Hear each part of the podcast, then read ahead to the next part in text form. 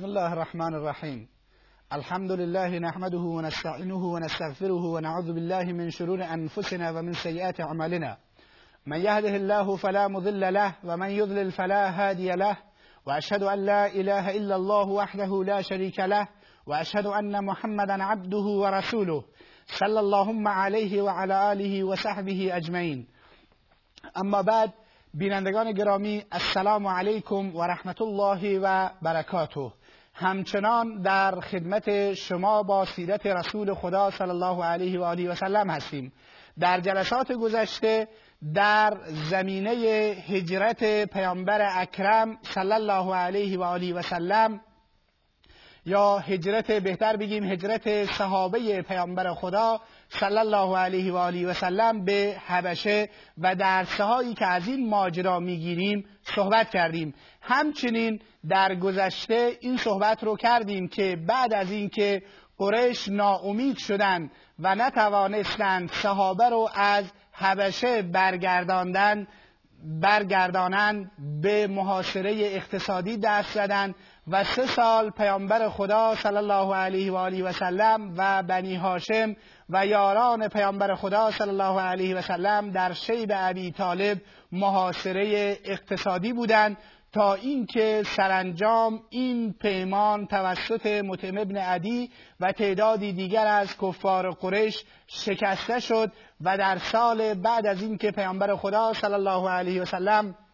و صحابه از سال هفتم تا دهم بعثت در شیب ابی طالب در محاصره اقتصادی بودند. این محاصره شکسته شد و پیامبر و یارانش از این محاصره بیرون آمدند. اما به هر حال این محاصره تأثیرات بسیار زیاد و بزرگی بر مسلمانان گذاشت. به طوری به طوری اینکه بعد از اینکه از محاصره بیرون اومدن ابو طالب عموی پیامبر خدا صلی الله علیه و آله و سلم در این سال بیمار شد در سال دهم بعثت و دار فانی را ودا گفت و این می‌تونیم می‌دونیم که ابو طالب هرچند مسلمان نشده بود ولی از پیامبر خدا صلی الله علیه و آله و سلم حمایت می‌کرد و نمی گذاشت که قریش و مشرکین مکه به پیامبر خدا صلی الله علیه و آله و سلم اذیت و آزاری برسانند. و در جاهای متعددی وقتی که قریش به ابو طالب مراجعه کردند قریش همچنان حمایت خودش را از ابو طالب همچنان حمایت خودش را از پیامبر خدا صلی الله علیه و آله و سلم اعلام می داشت در این سال یعنی دهم بعثت ابو طالب وفات نمود. در لحظات وفات پیامبر اکرم صلی الله علیه و آله و سلم بالای سر ابو طالب رفت و تعدادی از سران قریش امثال ابو لهب و دیگران هم در کنار ابو طالب بودند. پیامبر خدا به ابو طالب گفت یک کلمه فقط بگو اشهد ان لا اله الا الله و ان محمدا رسول الله. این یک کلمه رو بگو. اشهد لك عند الله. این کلمه رو اگر بگویی برایت نزد خدا گواهی خواهم داد. و از طرف دیگر سران کفر و سران شرک در اونجا حضور داشتند و تشویقش می‌کردند. ابو طالب رو می‌گفتند دین آبا و اجدادت را دین عبدالمطلب رو ترک نکن رها نکن. این هست که می‌گویند آخرین کلماتی را که ابو طالب بر زبان آورد این بود که علا دین جدی عبدالمطلب بر دین جدم عبدالمطلب هستم. این هست که ابو طالب با مسلمان نشد و در آخرین لحظات هم اون افراد متعصبی که نسبت به آبا و اجدادشان تعصب داشتند در کنار ابو طالب نشستند و نگذاشتند که مسلمان بشود. به هر حال قرآن کریم هم پیامبر اکرم صلی الله علیه و سلم بسیار ابو طالب رو دوست داشت و بیشون علاقه داشت و دوست داشت که مسلمان شود.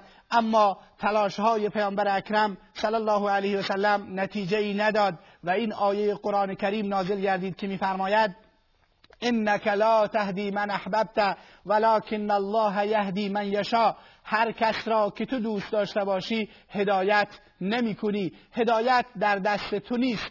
توی پیامبر توی دعوتگر مسئولیتت این است که تلاش کنی. مسئولیتت این است که مردم را دعوت کنی. اما اینکه مردم مسلمان می‌شوند یا نمی‌شوند دعوت را میپذیرند یا نمیپذیرند نتیجه در دست تو نیست. انک لا تهدی من احببت تو هر کس را که دوست داشته باشی هدایت نمی کنی ولکن الله یهدی من یشا هر کس را خدا بخواهد هدایت می کند این است که با نزول این آیه پیامبر اکرم صلی الله علیه و سلم مطمئن گردید. هرچند قبلا حکم همین بود که با تلاش و زحمت انسان مکلف به تلاش و زحمت است. اما این که هدایت بکند هدایت در دست خداوند عز و جل هست. در این سال همچنین بعد از وفات عموی پیامبر خدا صلی الله علیه و ابو طالب خدیجه دختر خویلد دو سه ماه بعد از وفات ابو طالب فوت نمود. و می‌دونیم که خدیجه در زندگی پیامبر اکرم صلی الله علیه و سلم تأثیر بسیار بالایی داشت و از اون اولین روزه های دعوت اسلامی در کنار پیامبر اکرم صلی الله علیه و آله و سلم بود و پیامبر اکرم صلی الله علیه و سلم رو لحظه ای تنها نگذاشت بلکه مالش را هم در اختیار پیامبر خدا صلی الله علیه و سلم گذاشت و پیامبر خدا صلی الله علیه و سلم از مالش در راه خدا انفاق نمود. در این هنگام که خدیجه فوت نمود خدیجه رضی الله تعالی عنها 65 ساله بود و پیامبر اکرم صلی الله علیه و سلم 50 ساله بود که خدیجه رضی الله تعالی عنها وفات نمود و این گونه غمی دیگر بر غمهای رسول خدا صلی الله علیه و سلم افزوده شد. به این خاطر این سال رو سال آمول حزن یعنی سال غم و اندوه نام نهادن در تاریخ اسلام. به خاطر اینکه به علت وفات عموی پیامبر ابو طالب و همسر گرامی و بزرگوارش خدیجه رضی الله تعالی عنها غم بزرگی بر نبی اکرم صلی الله علیه و آله و سلم مستولی و چیره شد. به خاطر اینکه خدیجه یک رب قرن در کنار رسول خدا صلی الله علیه و سلم یعنی 25 سال زندگی کرده بود و پیامبر اکرم صلی الله علیه و سلم رو در شرایط حساس و سخت دعوت تنها نگذاشته بود. این است که پیامبر اکرم صلی الله علیه و آله و سلم درباره خدیجه میفرماید زمانی که او ایمان آورد خدیجه ایمان آورد زمانی که مردم کفر ورزیدند. خدیجه مرا تصدیق کرد زمانی که مردم مرا تکذیب نمودند و همچنین زمانی که مردم مرا محروم کردند خدیجه رضی الله تعالی عنها اموالش را در اختیار من گذاشت. همچنین فرمود خداوند عزوجل از خدیجه فرزندانی به من عنایت کرد که از سایر همسرانم فرزندی به من عنایت نکرد. می‌دونیم که همونطوری که قبلا متذکر شدیم دختران رسول اکرم صلی الله علیه و سلم یعنی رقیه و زینب و ام کلثوم و فاطمه رضی الله تعالی عنهن اجمعین همهشون از خدیجه دختر خویلد هستند و پسران پیامبر اکرم صلی الله علیه و آله و سلم یعنی طیب و طاهر هر دوتا از خدیجه رضی الله تعالی عنها هستند. فقط ابراهیم از ماریه قبطیه هست. این هست که خدیجه رضی الله تعالی عنها در زندگی پیامبر اکرم صلی الله علیه و سلم تأثیر بسزایی داشت. و روزی جبریل خدمت نبی اکرم صلی الله علیه و سلم اومد و به پیامبر گفت الان خدیجه می آید در حالی که ظرف آبی در دست دارد. وقتی که اومد به خدیجه بگو پروردگارت به تو سلام میرساند و به تو خانه در بهشت بشارت می‌دهد. خانه ای از مروارید در بهشت بشارت می‌دهد که هیچ گونه غم و اندوهی در آن وجود ندارد. این گونه پیامبر اکرم صلی الله علیه و سلم این همسری را که در دنیا به ایشان بشارت به بهشت داده شده بود و طبق نص قرآن کریم و ازواجه امهاتهم همسران پیامبر مادران مؤمنان هستند. این همسر بزرگوار را هم در این سال از دست داد و با از دست دادن این دو شخصیت یعنی ابو طالب و خدیجه رضی الله تعالی عنها این سال به عنوان سال حزن و سال غم و اندوه نامگذاری شد. پیامبر در این مرحله در واقع دعوت پیامبر اکرم صلی الله علیه و سلم وارد مرحله جدیدی می شود به خاطر اینکه تا کنون که ابو طالب در میان قریش بود از پیامبر خدا صلی الله علیه و سلم حمایت می‌کرد. همکنون پیامبر این پشتیبان بزرگ دعوت یعنی ابو طالب رو از دست داده بود و اذیت و آزار مشرکین و کفار بر علیه پیامبر اکرم صلی الله علیه و آله و سلم بیشتر شدند. این است که پیامبر تصمیم گرفت که به خارج از مکه برود و دعوت را در جایی دیگر مطرح نماید. این است که طائف رو برای این کار در نظر گرفت و تصمیم گرفت که به طائف برود و با سران طائف دعوت بدهد. پیامبر اکرم صلی الله علیه وسلم باید اینو بدونیم که در مسیر دعوت از هیچ کوششی فروگذار ننمودند و آیات قرآن کریم درباره انبیاء گذشته و پیامبران گذشته که چگونه در راه دعوت تلاش می‌کردند و زحمت میکشیدند نسب العین پیامبر اکرم صلی الله علیه وسلم بود.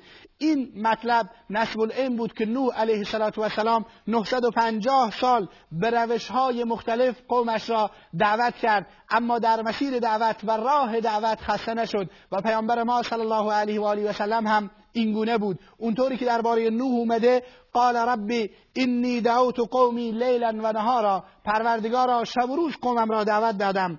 فلم یزدهم دعایی الا فرارا. دعای من فقط به تنفر و فرار اونها افزود. کاری دیگر انجام نداد. به هر حال در آخر آیت میگه اینی این آیات میفرماید ثم انی دعوتهم جهارا. من آشکارا اونها رو دعوت دادم.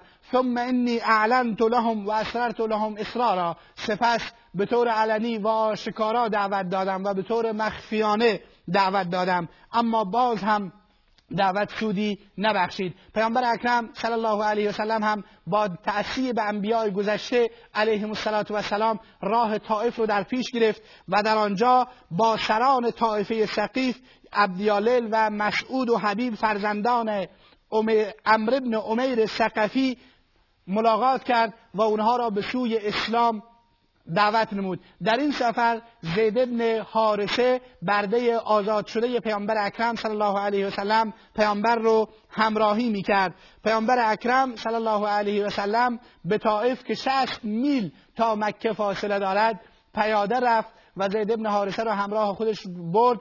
ده روز در میان مردم طائف من و سران اقوام و بزرگان و سرداران را به اسلام دعوت داد. اما اهل طائف نه تنها اینکه دعوت پیامبر خدا صلی الله علیه و آله و سلم رو نپذیرفتند بلکه کودکان و نادانان خودشون رو دستور دادن که پیامبر خدا صلی الله علیه و سلم رو اذیت و آزار بکنن این که اونها دنبال پیامبر خدا به راه افتادن و از هر طرف پیامبر خدا صلی الله علیه و آله و سلم رو سنگ زدن به طور اینکه پاهای مبارک رسول اکرم صلی الله علیه و سلم خونالود گردید و کفشهایش پر از خون شد. پیامبر اکرم صلی الله علیه و سلم از طائف فرار کردند و به باغی که متعلق به عتبه و شیبه فرزندان ربیعه بود به آنجا پناه بردند عتبه و شیبه در اونجا این صحنه رو می‌دیدند و دیدند که پیامبر خدا صلی الله علیه و سلم خسته زخمی و ناراحت و نگران به این باغ پناه بردن. اینجا بود که پیامبر خدا صلی الله علیه و سلم دست به دعا و تضرع برداشتند و اون دعای معروف رو در اینجا ایراد فرمودند که پیامبر اکرم صلی الله علیه و سلم فرمودند اللهم الیک اشکو ضعف قوتی و قلت حیلتی و هوانی علی الناس. خدایا ضعف قدرتم را و نداشتن راه و چاره و اینی که نزد مردم وزنی ندارم این رو به شما شکایت می‌کنم یا ارحم الراحمین. یا رب المستضعفین ای بهترین رحم کننده ها ای پروردگار مستضعفین انت ربی الی من تکلونی تو پروردگار من هستی مرا به چه کسی می سپاری؟ الی بعید یتجهمونی او الی عدو ملکته امری مرا به انسان دوری می سپاری که به من ستم کند یا به دشمنی که مرا که او را بر من مسلط گردانده ای لم یکن بی بک علی غضب فلن ابالی فرمودند اگر تو بر من خشم و غضبی نداشته باشی من پروایی نخواهم کرد. و در پایانش بعد از دعا فرمودند ولا حول ولا قوت الا بالله. هیچ گونه قدرت و توانایی نیست مگر بر خداوند. و این گونه پیامبر اکرم صلی الله علیه و سلم نزد خدا دعا کردند و از ناتوانیشان نزد خداوند شکایت کردند. در این هنگام وقتی که این مسئله اتفاق افتاد در حدیثی که عایشه صدیقه رضی الله تعالی عنها روایت می کند عایشه می‌گوید من روزی به رسول خدا صلی الله علیه وسلم گفتم ای رسول خدا آیا روزی سختتر از روز احد هم مشاهده کردی؟ می‌دونیم که روز احد روزی بود که پیامبر اکرم صلی الله علیه وسلم بسیاری از یارانش را از دست داد. حمزه عمویش را از دست داد و خود پیامبر اکرم صلی الله علیه وسلم زخمی گردید. به طوری که دندانهای پیشینش شکستند. پیامبر اکرم صلی الله علیه وسلم فرمودند من از قومت اذیت و آزارهای زیادی دیدم. اما سختترین روز روز طائف بود. اون, اون روزی که سفیهان و نادانان و کودکان طائف به من سنگ پرتاب کردند و من ناراحت و نگران از اونجا برگشتم و ناگهان خودم را در مکانی به نام قرن و سعالب دیدم. وقتی که اونجا خودم را دیدم دیدم تک ابری بالای سرم هست. تک ابر رو نگاه کردم دیدم جبریل علیه السلام در میان ابر قرار دارد. جبریل خطاب به من فرمود گفت ای رسول خدا این فرشته کوه هاست که در اختیار توست و تو می توانی که خدا به فرشته کوه دستور بدی تا اینکه دو کوه مکه رو به یکدیگر بچسباند تا مردم مکه و مشرکین مکه و مشرکین طائف از بین بروند به خاطر این اذیت و آزاری را که به تو کردند پیامبر اکرم صلی الله علیه و آله و سلم فرمود خیر شاید در میان اینها کسانی پیدا شود که بعدها مسلمان شود و مسلمان شوند و از نسل اینها افراد مسلمانی پیدا شود. این است که پیامبر اکرم صلی الله علیه و سلم شفقت رسول خدا صلی الله علیه و سلم بر انسانیت در اینجا هویدا و آشکار گردید و اینی میرسونه که پیامبر اکرم صلی الله علیه و سلم نه تنها نسبت به مسلمانان شفیق و مهربان بودند بلکه نسبت به کفار هم شفقت داشتند و دوست داشتند که اونها هم مسلمان بشوند و حتی این امید رو داشتند که اگر از میان آنها و از نسل آنها کسی مسلمان شود باز هم دچار عذاب نشوند. این است که پیامبر خدا صلی الله علیه و آله و سلم از این که عذابی بر مردم طائف و مشرکین مکه نازل شوند این گونه خودداری نمود و از فرشته کوها رو که خداوند در اختیارش قرار داده بود تا مشرکین رو شکنجه بکند و کوها رو به هم بزند و اونها را نابود بکند پیامبر اکرم صلی الله علیه و آله و سلم از این اختیارش استفاده نکرد. به هر حال پیامبر خدا صلی الله علیه و آله و سلم وقتی که در باغ عتبه و شیبه نشسته بود وقتی که عتبه و شیبه وضعیت پیامبر اینگونه دیدن برده به نام عداس داشتند که نصرانی بود. عداس را خوشه انگور چیدند و به عداس دادند و گفتند اینو ببر به محمد بده. وقتی که عداس خوشه انگور رو نزد نبی اکرم صلی الله علیه و آله و سلم برد. پیامبر خدا صلی الله علیه و سلم بسم الله گفت و دانه ای از انگور را برداشت و در دهان مبارک گذاشت. وقتی که عداس این وضعیت رو دید تعجب کرد که چرا پیامبر خدا در این منطقه کسی وجود ندارد که چنین کلمه یعنی بسم الله به زبان بیاورد. این انسان کیست؟ این است که عداس کنجکاف شد و از محمد صلی الله علیه وسلم پرسید که شما بسم الله گفتید. کسی در اینجا بسم الله نمی‌گوید. پیامبر خدا صلی الله علیه وسلم بهش گفت شما از کجا هستید؟ گفت من از نینوا هستم و نصرانی هستم. پیامبر خدا صلی الله علیه و بهش فرمود از سرزمین اون مرد صالح یونس ابن متا هستید. عداس گفت شما یونس ابن متا رو از کجا می‌شناسید؟ پیامبر خدا فرمود من پیامبر ایشون برادر من پیامبر خداست و من هم پیامبر خدا هستم. این هست که عداس در اونجا به شدت متأثر گردید و مسلمان شد و سر و صورت پیامبر خدا صلی الله علیه و آله و سلم رو بوسید و در این سفر یکی از نتایجش مسلمان شدن عداس بود و نتایج دیگرش مسلمان شدن تعدادی از جنها بودند که در جلسه دیگر ما به این نکته خواهیم پرداخت. و السلام علیکم و رحمت الله و برکاته.